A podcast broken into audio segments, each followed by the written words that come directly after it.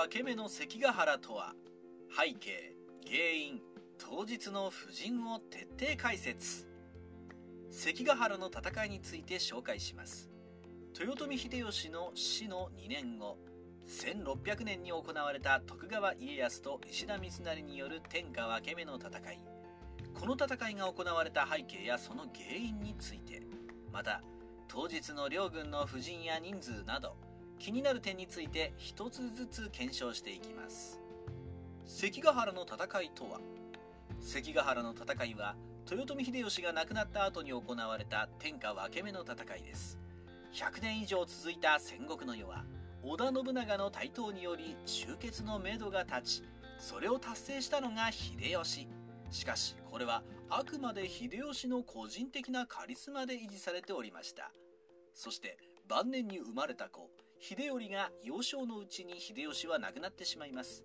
そこで当時最も力を保持していた徳川家康が天下を狙うべく動き始めます。秀吉亡き後の豊臣政権と対立。豊臣政権側では石田三成ら奉行が中心となり家康に対抗します。家康が上杉討伐を口実に軍を東に動かすと豊臣政権側も立ち上がりました。こうして家康の東軍と三成の西軍が1600年に岐阜の関ヶ原で激突。応仁の乱は11年続きましたがこちらの戦いはたった1日で決着がつきました。そして家康が勝利し豊臣政権は崩壊。豊臣家は地方大名となり徳川家が代わって天下を取りその3年後に江戸幕府が始まるのです。関ヶ原の戦いの原因。関ヶ原の戦いの原因は豊臣秀吉の死後における天下をめぐる争いでした。秀吉は1590年にそのカリスマを武器に全国を統一します。ここで戦国の世が終わったかのように見えました。ところが秀吉はそこからさらなる野望を持ってしまいます。それは唐入りと言われる政策。大陸の民への侵攻を目論んで2回の朝鮮出兵を行いました。そのため天下統一後も各大名は強大な軍事力を有していました。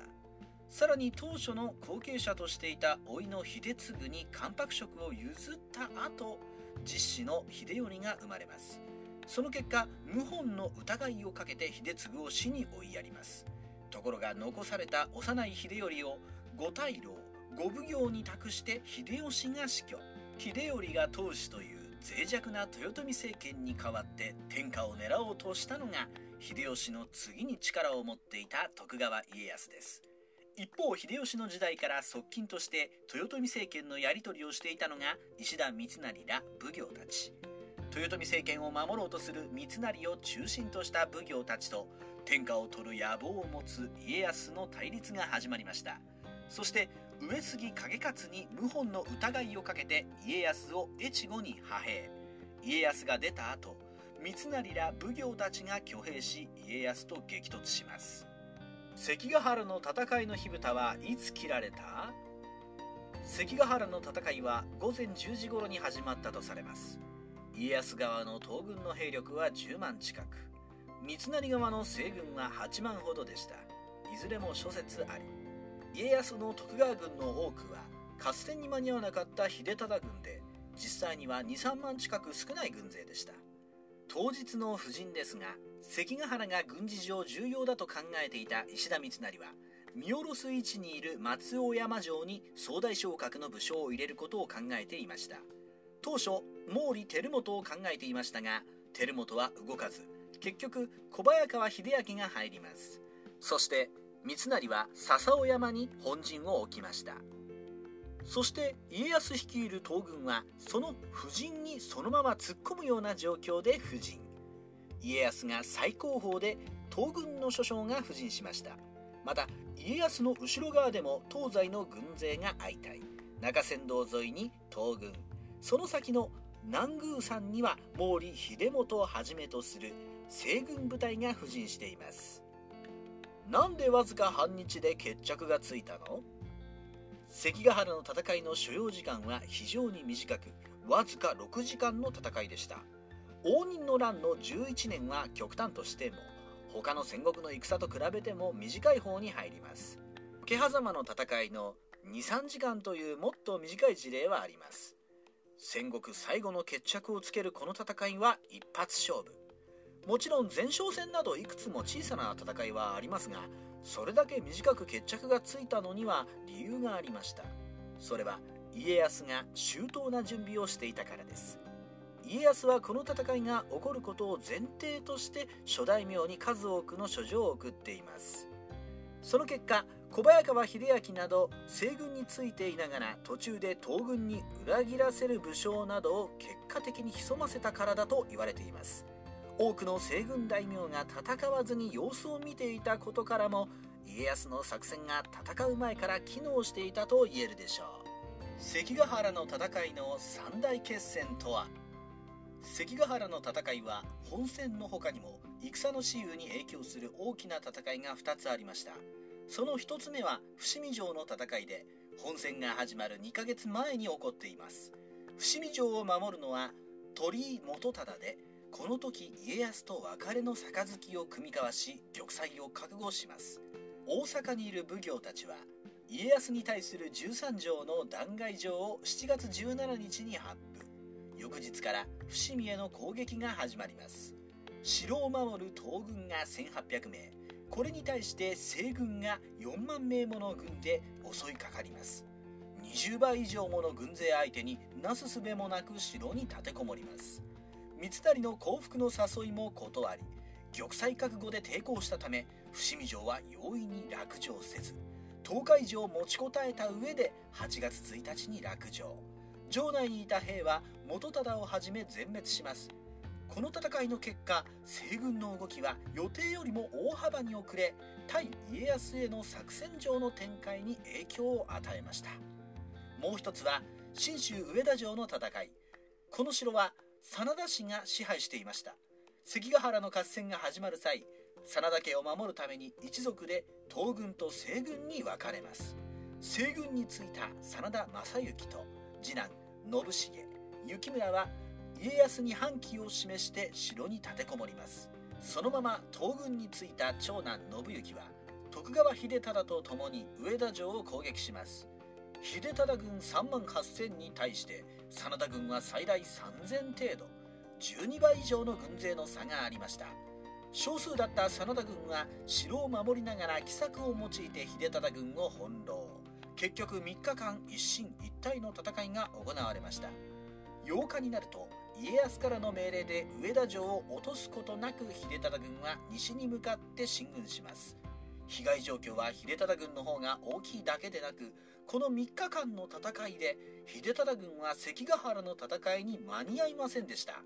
これは世紀の大地産と呼ばれています。関ヶ原の戦いが天下分け目と呼ばれる理由。実際に関ヶ原の合戦が行われた場所を確認しましょう。これは岐阜県の大垣市と滋賀県の米原市の間。岐阜県関ヶ原町にあります。ここは北に伊吹山南に鈴鹿養老山地が迫る要衝で古くから不破の道と呼ばれていました。現在でもここを通る新幹線が冬になると豪雪によってダイヤが麻痺することがある場所としても有名。そんな要衝で東西両軍が激突しました。近くには現在関ヶ原駅が設けられ古戦場跡を見学することができます。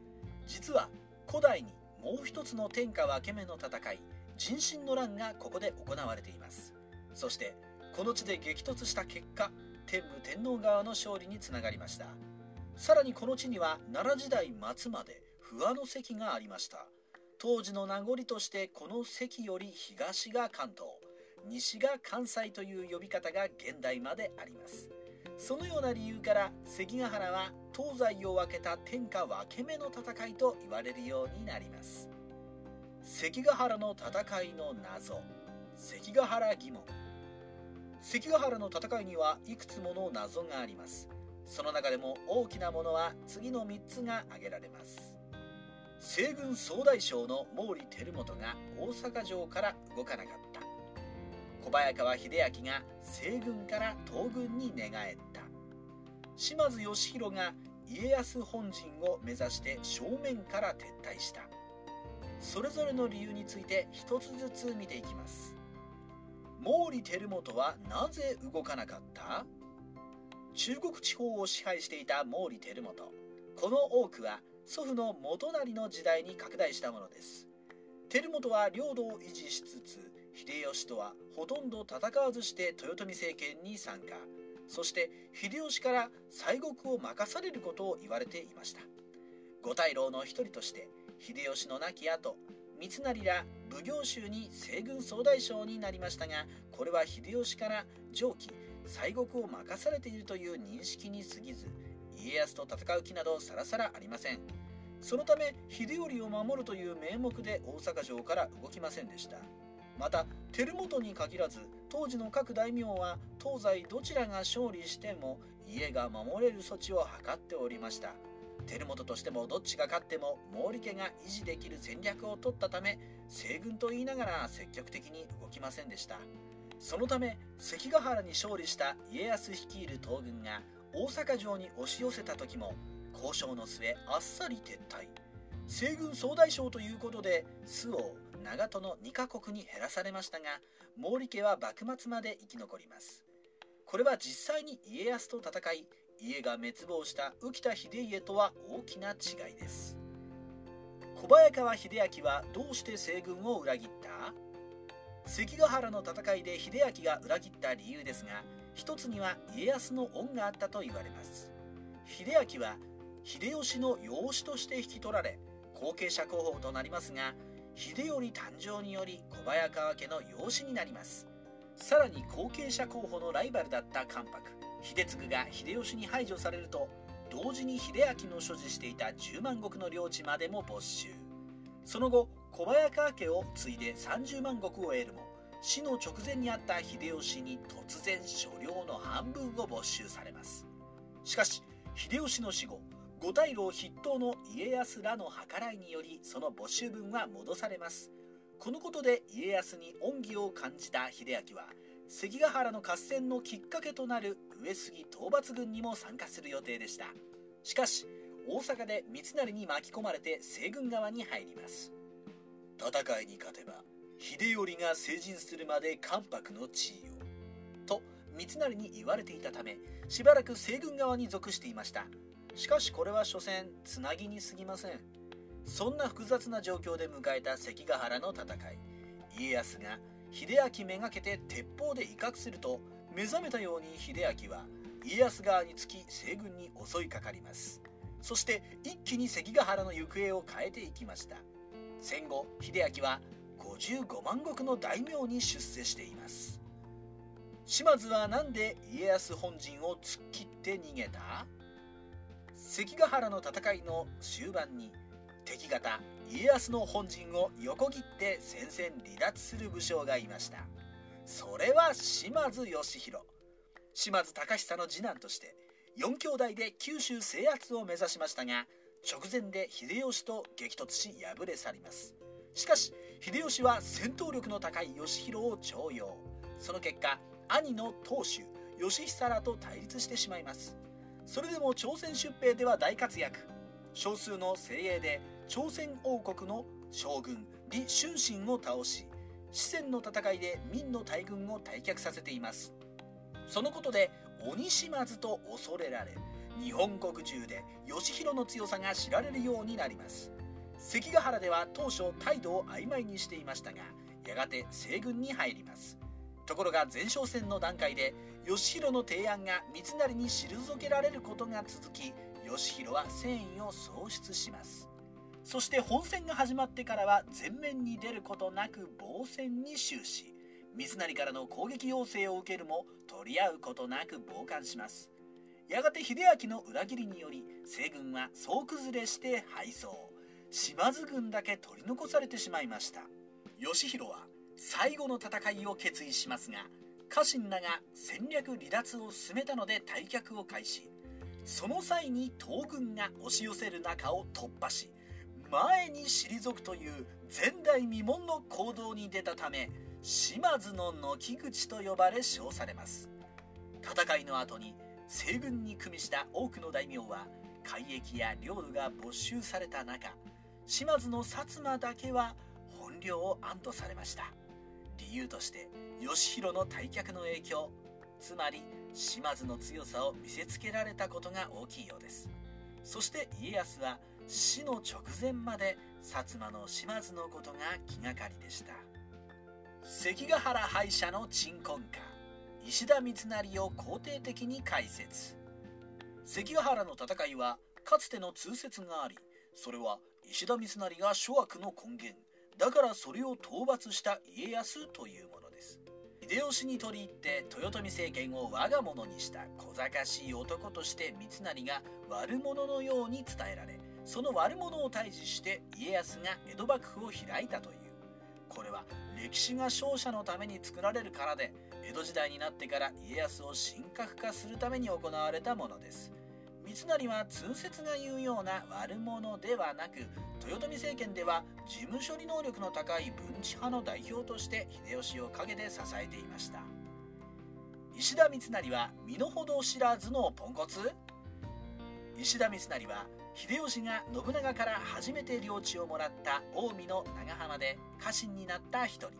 大名出身でなく家臣の少ない秀吉はこの時多くの家臣を求めていた頃で三成の他に加藤清正福島正則といった武将もこの時に秀吉のもとに従っています。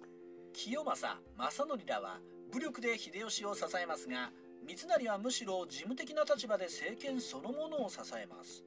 ところが三成の文治派と清正正則らの武断派とは秀吉が生きていた頃から反りが合いません。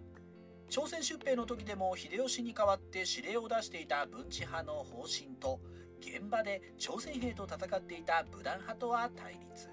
秀吉亡き後にそれが鮮明化します。武断派は家康を頼りついに三成を襲撃する事態に発展。この事件で三成は政権から一旦離れます。しかし三成は他の奉行たちと連絡を取り虎視眈々と復帰を狙っていました。そして家康が上杉討伐という名目で大阪から離れて東国に進軍すると突如復帰して反家康軍を編成します。しかし根回しがうまい家康と違い三成は得意ではありません。西軍編成時に各大名の妻子を大阪城に人質に取ろうとした際にも細川家のガラシャ夫人が拒絶し三成の攻撃により死亡。この失敗で人質策を諦めることになります。その後毛利輝元を総大将にした西軍を率いる立場として家康追討の軍を発します。家康は西から攻めてくる西軍を見ると軍勢を反転。そして関ヶ原で西軍が衝突しましたが戦いに参加しない軍勢や裏切りなどもあり敗走。最後は捕らえられ処刑されます。まさに狸じじい。家康の悪辣な手法。徳川家康は三河の小さな大名松平氏として生まれ若い時は今川家の支配下にありましたがやがて独立。織田信長と同盟を結びそれぞれ東西に勢力を広げていきました。本能寺の変で信長亡き後後継者として勢力を持った秀吉とも激突し決着がついていません。家康は秀吉と違って信長の家臣ではなくあくまで同盟の相手。また秀吉に対して武力的に屈服していません。秀吉側から実母を人質に出すなどの度重なる要請で秀吉を支える立場となっただけ。そのようなこともあり他の大名と比べて秀吉に対する忠誠心が高いわけではありません。あわよくば天下を虎視眈々と狙っていた節があります。秀吉の死によりそのチャンスが到来したと見ると秀吉が生前に決めていた大名同士の婚姻禁止などを堂々と破ります。しかし家康は秀吉のいない豊臣政権側と一戦を交えて勝てば天下が取れると確信したようで関ヶ原の戦いは格好のチャンスと見ていました。そして戦いの前から作戦を練り各大名に書状を送るなど根回しを行っていました。また三成ら豊臣政権の中枢のやり方に不満を持つ豊臣恩子の大名たちを自分側につけることにも成功。東軍を編成します。そして関ヶ原の戦いの本戦でその根回しが成功したのか小早川秀明の裏切りが起こり見事に勝利。江戸幕府開府への準備が整いました。関ヶ原の戦いの日本史への影響。関ヶ原の戦いが行われた最中に地方でも様々な戦いがありました。戦いに参加しなかった大名はこのタイミングで自らの領土が広げられるチャンスと映ったようです。例えば九州では黒田官兵衛や加藤清正ら関ヶ原の戦いに参加していない大名が独自に戦い領土を広げています。四国でも同様の戦いが勃発。欧州では伊達政宗が暴れまくって領土を広げようとしていました。関ヶ原の戦いは1日で決着がつき東軍の勝利。西軍側は壊滅し西軍の拠点だった大垣城と三成が拠点としていた近江の沢山城を攻撃し落城します。地産した秀忠と合流した家康はその後大阪に進軍します。大阪城を守っていた毛利輝元との交渉の末無血解除三成ら逃亡する西軍側の諸将を捕獲また西軍側の大名の改易や領地縮小などの措置を取りました。ただ豊臣家は直接関与していないとし家康は秀頼とその母淀君と会見します。しかし豊臣家は摂津河内泉3カ国65万石に減俸した地方大名となりました。逆に家康は255万石から400万石に加増。豊臣家の財政基盤だった金山や銀山商業都市などを手に入れた家康は江戸幕府開府の準備を始めます。また家康は戦いの後事実上の天下人として全国の大名の領地を定めて統制下に収めていきました。しかし西軍に組みした島津義弘のいる薩摩とは難航。最終的に徳川の統制下に入ったのは2年後の1602年までずれ込みました。戦国時代ライターそよ風の独り言。